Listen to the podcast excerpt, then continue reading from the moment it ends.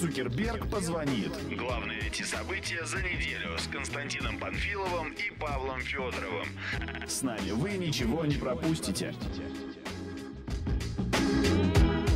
Добрый день, дорогие друзья! С вами восьмой выпуск подкаста «Цукерберг позвонит», который ведем мы, Костя и Паша. Привет, Паша. Привет, привет. В этом подкасте мы обсуждаем главные IT-события прошедшей недели. И в этот раз у нас опять много чего-то скопилось, поэтому сперва мы, мы быстро расскажем в двух словах о нескольких интересных вещах, а потом перейдем к основным новостям. Основные новости у нас это сделка между Google и Lenovo по продаже Motorola, SMM-скандальчики с дождем, афишей и ВГТРК, кандидата на пост генерального директора ВКонтакте и угон Твиттера Н.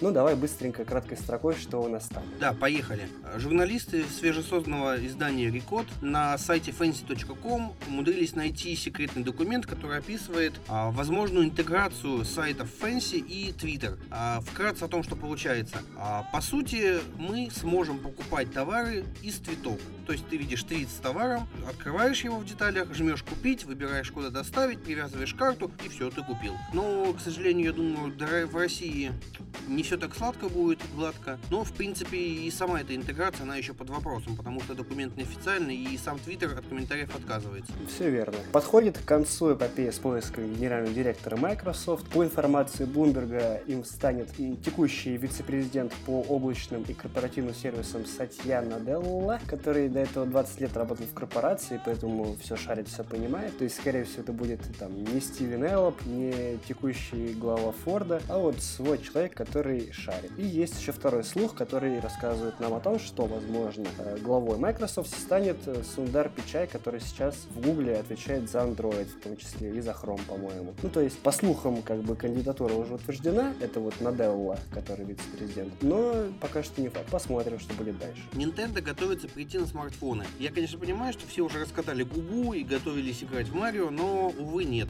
Nintendo сообщила, что они готовят к выходу ряд приложений сервисных для своих консолей. А, то бишь это будут, а, условно говоря, допустим, магазин по покупке игр или э, вот какие-то приложения, которые будут связывать э, консоли Nintendo с вашим смартфоном или планшетом. По идее, через какое-то время Nintendo может создать такую своеобразную экосистему, с помощью которой вы сможете часть то есть вы играть будете через консоли, а какие-то дополнительные действия сможете сделать через свой смартфон. Первоначально была информация о том, что это будут демо-игры, но если рассуждать логически, то выпуск демо-игр, он э, не менее трудозатратен, чем выпуск полноценных игр. И не думаю, что Nintendo поменяла свою позицию. Они всегда говорили, что они против выхода своих игр на мобильных операционных системах других производителей. Apple собирается запретить в Российской Федерации использовать букву I, то есть ООО Apple Rus, которая является официальным представителем Apple в России, начинает подавать иски на компании, которые используют в своем бренде букву I. Первая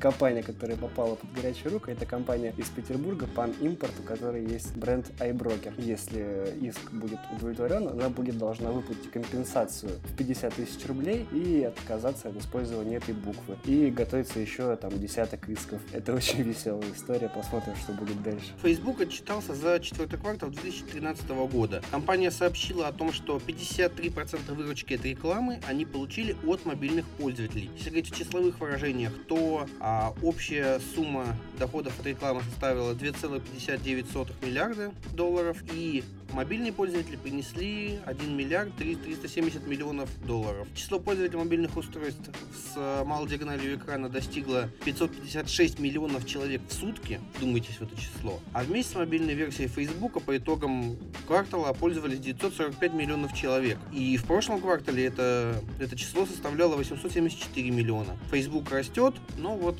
мы в прошлом выпуске говорили, что, возможно, скоро начнется стагнация, но пока она не началась. Еще одна новость про Facebook. Facebook Facebook запустил, точнее собирается запустить уже 3 февраля приложение Paper, которое будет конкурировать с э, известной новостной читалкой Flipboard. То есть Paper это такой агрегатор новостей, который подтягивает какие-то фотографии, видео, посты и ссылки из э, вашей новостной ленты. То есть показывает вам то, что пишут ваши друзья в Facebook, но в таком очень красивом виде. То есть там будет интерфейс э, такой красивый, похожий на интерактивную газету. Активно будут использоваться жесты, свайпы и так далее. Пока что оно будет доступно доступен только в США, потом может распространиться на другие страны. А, интерес в том, что это не сама по себе такая читалка новостей, это, в принципе, приложение, которое может заменить э, обычное приложение Facebook. Там просто не будет лишней мишуры, а только вот э, приспособлено для потребления контента. Отлично. И суперская новость, лично от которой у меня начинают потихоньку идти мурашки. В России весной может запуститься Spotify официально. Это популярный музыкальный стриминговый сервис, и Bye. Он уже попытался прийти в Россию, согласно книге Код Дурова, который написал Николай Кононов. Первоначально Spotify хотел зайти через ВКонтакте, но те ответили отказом. И вот сейчас, в 2014 году, новая попытка. Они в LinkedIn разместили объявление о вакансии Head of PR по России в московской офис-компании. Вот в личном общении несколько человек, работающих в пиаре, рассказали нам о том, что к ним, в принципе, обращались и предлагали попробовать себя. И, в частности, несколько пиар-агентств а, собираются участвовать в тендере на пиар-сопровождение Spotify в России. Никаких конкретных данных нет, ни времени, ни чисел, вот вообще ничего. Но будем надеяться, что это не просто будет сидеть пиарщик в офисе и рассылать пресс-релизы, а что Spotify действительно запустится, и я смогу сдать им свою копеечку. Центробанк высказывается против биткоинов. Главный банк России выпустил обращение к гражданам и юрлицам о том, что нужно немножко поостеречься от использования этой вот криптовалюты, потому что анонимность э, допускает возможность того, что биткоины используются для там, финансирования терроризма или отмывания денег. Соответственно, соответственно, за теми, кто их использует, будут пристально следить. К тому же э, официальная валюта Российской Федерации это рубль, а ничего другого нельзя использовать для обмена на товары и услуги. Поэтому те компании, которые радостно объявили о том, что они принимают биткоины, тоже под угрозой становятся. Так что, ребята, если вы покупаете или продаете биткоины, то, возможно, возможно, вы террористы. Будьте аккуратнее. Так, это мы обозрели краткой строкой некоторые новости. Перейдем к нашим сегодняшним главным темам. Что у нас там было с Твиттером, Паша? Да, потрясающая история, которая разлетелась по мировым техноблогам, но в России почему-то прошла такой довольно незамеченной. То есть, а, давайте начнем с обложки. Был человек, Наоки Хирошима, разработчик твиттер-приложения Хафон, которое так любят некоторые пользователи твиттера. И он в своем блоге на медиуме рассказал душесчипательную историю о том, как у него забрали твиттер. В чем фишка? У него в твиттере был ник N, одна буква. Видимо, он а, в начале 2007 года успел подсуетиться, забрать себе однобуквенный домен и рассказал, что с тех пор его много раз пытались угнать, на почту постоянно сыпались предупреждения, но вот тут у человека получилось. Как угнали? Некий хакер, назовем это так, а он умудрился получить доступ к почте Хирошимы через а, его регистратора доменного имени. У него почта была привязана к домену, и вот он получил доступ, и с помощью социальной инженерии, ну или шантажа, я не знаю, как это лучше назвать, он а, договорился с Хирошимой, что отдаст ему доступ к доменам, извините меня, домены Твиттер, ну, чувствуется разница, да? Вот, он э, договорился, что Хирошима временно сменит ник, он заберет себе ник N, и все будет отлично. А, собственно, это произошло. А, цимис истории в том, как злоумышленник а, сумел получить доступ к регистратору доменных имен. Собственно, он позвонил а, в PayPal, представился Хирошима и сказал, что, блин, чуваки, я забыл номер своей карты, можете мне сказать? Они сказали, не, чувак, иди-ка ты в задницу, мы этого сделать не можем, ну вот мы можем тебе сказать четыре последних цифры номера твоей карты, он их записал себе, позвонил в GoDaddy, это крупнейший регистратор доменных имен, которым пользовался Хирошима в частности, и сказал, чуваки, я посеял свою кредитку, ну вот я-то помню 4 последних номера цифры, но мне надо как-то доступ к аккаунту восстановить. Я вместе с кредиткой посеял пароли и все такое. Они мне сказали, блин, мы понимаем, вся так, всякая такая фигня бывает. Давайте мы вам разрешим погадать еще две цифры. То есть для восстановления данных нужно 6 последних цифр кредитки. И якобы в GoDaddy ему разрешили гадать эти две цифры, пока он не угадал их.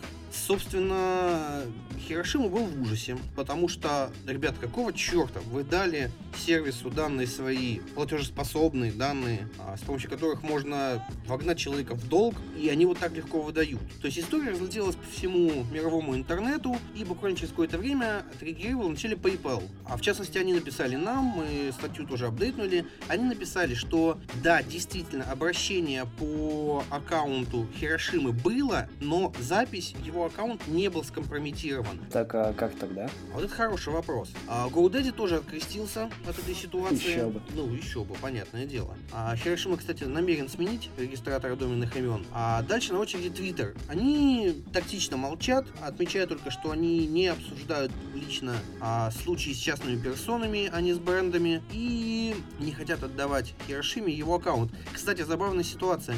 Через какое-то время, после того, как история медийно раскрутилась, и на Твиттер, видимо, посыпалась куча сообщений, или что, я не знаю, злоумышленник взял и переименовался. То есть, фактически, домен N освободился, и какой-то счастливчик просто смог его занять. И сейчас им владеет вообще третий человек. Вообще, вообще левый. И Твиттер, как я уже говорил, не стремится вернуть Хирошиме его аккаунт, потому что, ну, фактически, со стороны Твиттера как получается? Его угнали? Нет, не угнали, он добровольно переименовался. А почему? Потому что прошляпили другие сервисы. А мы-то тут при чем? Да мы тут ни при чем. Давайте-ка вот так все и будет. Это такая забавная история. Жесть. Мне это напомнило историю с телефонными номерами у Фейсбука и ВКонтакте, когда, знаешь, восстанавливаешь пароль, там тебе показывают какие-то цифры из твоего номера телефона. Там у Фейсбука показывали первые и последние цифры, а у ВКонтакте показывали центральные цифры. И поэтому, если и там, и там заказать восстановление пароля, можно было узнать телефонный номер человека. Да, собственно, номер Павла Дурова, поэтому у большинства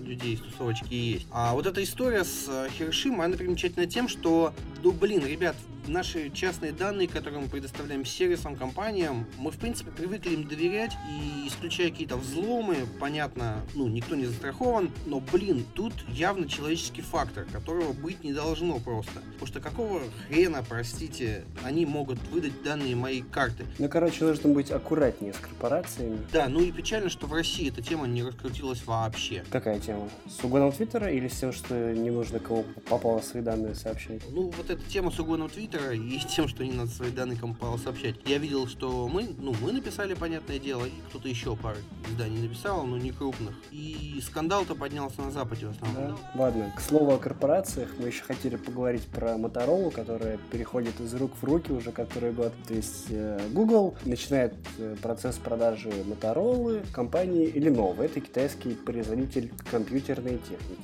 То есть э, в 2012 году Google купил Motorola за 12 миллиардов, а сейчас продает ее за 3 миллиарда. Это на самом деле не так страшно, как звучит, если учесть то, что у Google в распоряжении остается большая часть патентов и исследовательский инженерный центр, который в том числе занимается вот этим вот интересным модульным телефоном ARA. Телефон ARA.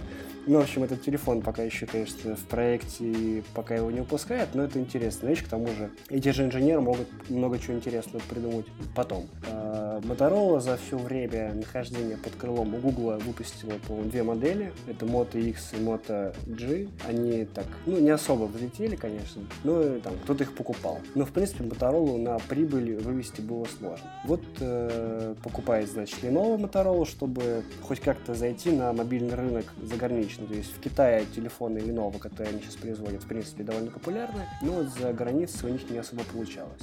В России телефон Lenovo я видел один раз, в принципе, мы с Костей вместе его видели в поезде у женщины, которая ехала в какой-то какой-то странный город, и она очень жаловалась, что телефон глючит.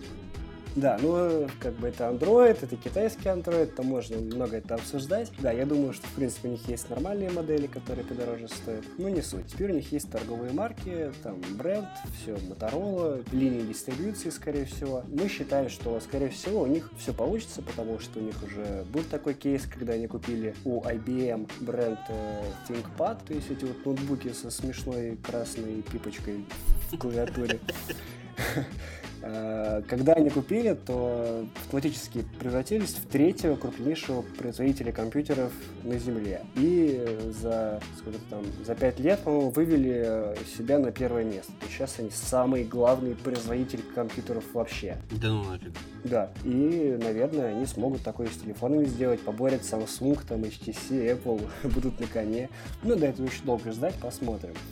Тут интересная история с самим Гуглом, потому что они были в неловкой ситуации все это время. Они, как известно, продают лицензии, точнее, они говорят, что это бесплатно, но по факту продают лицензии на Android другим производителям, которые уже телефоны делают. И одновременно с этим сами делают телефоны на Android, вступая в конкуренцию со своими лицензиатами. Это вот такая скользкая была история, от которой им удалось избавиться с продажи Motorola. При этом они, по слухам, будут отказываться от бренда Nexus, то есть они там по очереди договариваются с каждым производителем, чтобы делать такой каноничный телефон на Android. Вот они от этого откажутся и, возможно, будут договариваться конкретно с Samsung, чтобы те делали им какой-то Play Edition телефон с чистым Android, то есть это такой прям телефон-смартфон, который Google видит в идеале. При этом э, Google и Samsung договорились там по патентам, они смогут ими обмениваться, и Samsung обещает не копировать программное обеспечение Google, то есть э, на, на смартфонах Samsung сейчас очень много программ, которые абсолютно точно копируют все те программы, которые Google предустанавливает в Android. Это, конечно, никому не нравилось, вот они договорились и будут сотрудничать. То есть эта история выглядит э, так, таким вин-вином, то есть тут хорошо и Google, и Samsung, и Lenovo. Посмотрим, что будет, в принципе, дальше. Надеюсь, никто из них не облажается. В мире российского SMM на прошлой неделе разгорелось сразу три скандала. Один из них такой очень глобальный. Ну и начнем, я думаю, по нарастающей. Во-первых, а, журнал Афиша Еда на Facebook странице разместил фото со ссылкой на рецепт блюда под названием «Козленок в молоке». И сопровождался Фотография сопровождалась советом. Козленок легко помещается в стандартную домашнюю духовку, особенно если связать ему ноги. И суть, суть в том, что э, веганы вегетарианцы, Набежали. они такие люди обидчивые почему-то. То есть, казалось бы, ну вот не ем я мясо, ну и плевать-то мне на остальных. Но вот тут набралось такой ряд агрессивных людей, которые наехали на журнал и начали возмущаться о том, что какого черта вы публикуете фотографию бедного козленка. Это же труп. Это же труп, да, ну то есть э, там действительно произошла такая глобальная дискуссия, очень большая. Причем очень... непонятно с чего, потому что это журнал Афиша Еда публикует фотографии мяса каждый день, наверное. Да, Почему то есть... Вот именно с этим да, да, да, да, то есть условная курица разделанная не вызывала такого шума, кама, а тут, ну, не знаю, предлагали отписаться от них, говорили, что отвратительно, жуть. А, кстати, сама афиша, она очень клево реагировала. Например, вот комментарий. Гитлер не ел мясо и любил детей. Им пишут, странно вы относитесь к людям, отвечая подобным образом. Судебного иска хотите? Я обожаю афишу, они пишут. Иск, надо полагать, будет по отрицанию нацизма. Слушай, веганы вообще страшные люди. Я помню, когда я писал в статье то, что Дуров неправильно делает, что не ест мясо, на меня тоже набежали эти вегетарианцы боевые. Мне кажется, такая бомбанула даже не из-за Дурова, а именно из-за вегетарианства. Так да, в том-то и дело. То, что я написал, что вегетарианство это не очень хорошо, потому что мясо полезная вещь. И они просто меня в грязь втоптали в комментариях. Там 80% комментов было именно про, про мясо, а не про Дурова. Поэтому я сочувствую СММщикам афиши. А какие там еще скандалы? Да, то есть вот этот скандал, ну, скандал так скандал, поругались, а дальше больше. А, оказывается, у дирекции интернет-сайтов ВГТРК была SMM-редакция. Ну, это они так говорят, может быть, там один человек был на самом деле. Ну, знаешь, у них страниц там много, я так предполагаю. Но вообще, а, SMM-редакция была, потому что ее уволили за то, что а, на Фейсбуке был размещен альбом, в котором были цитаты великих людей про Ленина. То есть а, было посвящено годовщине со смерти Ленина, и среди прочих людей был указан министр пропаганды Третьего Рейха Йозеф Геббельс с цитатой, Класс. с такой с крутой цитатой про Ленина и прорвало. Прорвало, yeah. прорвало капитально, потому что, ну, припомнили все, пожалуй. Потому что, ну, Геббельс, понятное дело, что в России а, после... Отрицательный персонаж. Да, да, после Второй мировой любые немцы того времени отрицательные персонажи. И вот наехали на них капитально. И ВКТРК объявил, что они уволили саму редакцию полностью. Понятное дело, что почистили эту фотографию, скриншоты остались, но бомбануло, конечно, тогда не слабо. Но это не самый еще... Тоже не самый еще серьезный, самый, да? самый сильный скандал был у телеканала «Дождь», который запустил, насколько я помню, телепрограмму и на сайте опрос. Нужно ли было сдать Ленинград, чтобы сберечь сотни тысяч жизней. Этот же опрос был продублирован в социальные сети. И в эфире тоже был. И в эфире был. Э, Притом, пока в эфире люди продолжали рассуждать, в принципе, вот это вот обсуждение событий войны, что если, оно приемлемо и всегда ну, рассматривалось.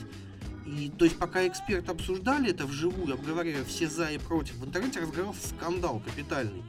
То есть, с сайта опрос быстренько убрали, из Твиттера, контакта, Фейсбука отовсюду удалили, но те, кто хотел докопаться до дождя, они это с удовольствием сделали. Еще нужно упомянуть, что Илья Клишин, который главный редактор сайта, он тут же написал твит с извинением. Да, понятное дело. Это было, ну, в принципе, нормальный шаг, жест. Он сразу же извинился, но я еще раз повторю, те, кто хотел докопаться до дождя, вдоволь докопались до него. Потому что, в принципе, последние новости про это были, даже вот сегодня что-то писали опять про это. Опрос провисел на сайте, ну, немного. Я не думаю, что он даже полчаса провисел на сайте, а скандалов на неделю и вплоть до того, что сейчас некоторые ТВ-операторы начали прекращать трансляцию дождя. Это был Акада, который даже у себя в Твиттере громогласно заявил, что вот, чуваки, нафиг дождь, не будет у нас дождя. Потом потихоньку начали отключать дождь от вещания некоторые провайдеры в регионах. У нас в Новгороде, кстати, тоже кто-то отключал дождь. Угу. Слушай, ну в тот же день они умудрились э, привести в эфир Дмитрия Пескова, который пресс-секретарь президента, который им все высказал по этому поводу. Ну, так, это было его такое частное мнение, конечно же, нет лица правительства. Вот, он рассказал, что это, мол, недопустимый этически абсолютно вообще неправильный опрос, так им и надо, и что он так извинений не дождался. Хотя, собственно, как я уже говорил, в Твиттере они все извинились. Ну вот Наталья Синдеева, руководитель э, канала, извинилась уже в лицо, как я понял, Дмитрию Пескову, но до сих пор разгорается этот огонь-пожар. Все, прям до сих пор обсуждения идут в Твиттере, в кошмар, короче. Но вот сама Синдеева утверждает, что это политический заказ, и давно уже под них копают, а вот этот опрос используется как повод всего лишь. Да-да-да, ну давай к таким более ну, какие ну так все, у нас осталась последняя вещь, потому что времени тоже мало осталось. Ну, я, кстати, ВКонтакте. не скажу, что она веселая, но а, в общем, а, СМИ начали потихоньку подгонять некоторые кандидатуры на, в качестве замены Павла Дурова на посту гендиректора ВКонтакте. Есть а, две тройки, давай я про первую расскажу. Как в поле чудес, давай, две, две тройки Первая тройка игроков. И у нас, кстати, есть результаты опроса читателей. Ну, они предсказуемые. Давай, кто там у нас? Да, первая тройка, согласно Тартасу, представляет себя Дмитрия Сергеева, Илью Широкова и Никиту Шермана. А Дмитрий Сергеев – это нынешний вице-президент ВКонтакте, который ранее руководил издательским домом «Коммерсант». А Илья Широков – это руководитель «Одноклассников». Оцените всю мощность момента. А третий? Никита Шерман, он а, раньше тоже руководил одноклассниками, входил в топ-менеджмент Бегуна и Мамбы, и вот. И давайте... Шерман, кстати, смотри, в Фейсбуке написал себя. Да, что да. он написал? Он написал... Что, что бы вы сделали, если бы вас поставили во главе крупной социальной сети? Да. Наверное, конечно, троллит, но вот... Э, чувак грамотно прочувствовал ситуацию и собрал вокруг себя конверсию, собрал хорошую такую. Итак, наш вопрос. Кто заменит Дурова на посту гендиректора ВКонтакте? 86% ответили Дурова никто не заменит. Ну, понятная ситуация. Абсолютно предсказуемо. Да, ну, потому что опрос там проводили ВКонтакте, в принципе. Но вот, кстати, из тех трех лиц э, процент это такие, то есть 330 человек выбрал Дмитрия Сергеева, 285 Илью Широкого, 265 Никиту Шермана. Я, кстати, предполагаю, почему Сергеев набрал побольше голосов. Он уже работает в ВКонтакте. Нет, он в друзья добавляет почти всех. Да, это, конечно, показатель. Подожди, потом появилась еще одна новость про другую тройку финалистов, игроков. интереснее, кстати. Э, там, значит, создатель э, хантингового портала superjob.ru Алексей Захаров, э, бывший заместитель гендиректора ВКонтакте Илья Перекупский, который, в принципе, ушел со своей должности в какие-то свои проекты. И третий – это Лев Левиев, бывший инвестор ВКонтакте, который продал свою долю не так давно. UCP, да. Э, то есть, ну тут вообще это какой-то абсурд. Там Захаров, который из SuperJob, это еще куда ни шло. Ну, то есть он менеджер интернет-проекта, окей. Перекопский ушел, то есть там еще непонятно как, его выгнали или он там сам ушел. Но в любом случае, видимо, он не хочет иметь ничего общего с ВКонтакте. Официальная Оливиев... формулировка была о том, что он ушел делать свои проекты. Да, ну, то есть ушел и ушел, все, зачем возвращать? И Левиев, который вообще разругался со всеми вдрызг, свою долю продал. Ну, как бы это очень странные новости. При этом там представители Усманова и Мегафона говорят, что смена гендиректора не планируется, то есть там UCP может какие угодно кандидатуры тасовать, это все решается на совете директоров, и большинства голосов нет ни, ни у одной из сторон. То есть ни у Самый интересный ни момент. У И, и что они вот разговаривают вообще об этом тогда? Какой интересный Самый момент. интересный момент. Дмитрий Гришин, а, гендиректор Mail.ru, заявил, что у Дурова-то никто не забрал доверенность на управление долей Mail.ru группы ВКонтакте. То есть Дуров а, не владеет сам акциями ВКонтакте, но имеет право управлять 40% голосов.